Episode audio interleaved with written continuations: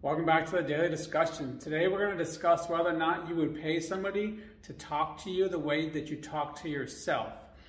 Now, I heard this, and I don't remember exactly where I heard this from, but I heard this saying the other day, asked or a question really. It said, Would you pay somebody to talk to you the way you talk to yourself? And it really kind of struck me because, especially when I'm doing having the, the negative self talk, like in those moments, there's absolutely no way I'd pay somebody. Because if you're going to pay somebody to talk to you, you want them to help you find a better way to build you up and get you motivated and get you somewhere that you don't think you can get to your, get there on your own.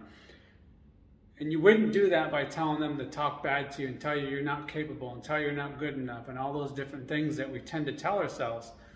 So next time you have these thoughts in your head, maybe start thinking to yourself, would I pay somebody to tell me that same thing?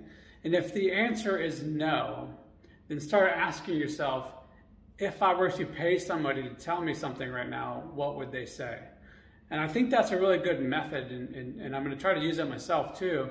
And say, when those creeps, those thoughts creep in my head, I'm just going to ask myself, would I pay somebody to tell me that same thing? And if not, then I should probably start changing what I'm saying to myself internally.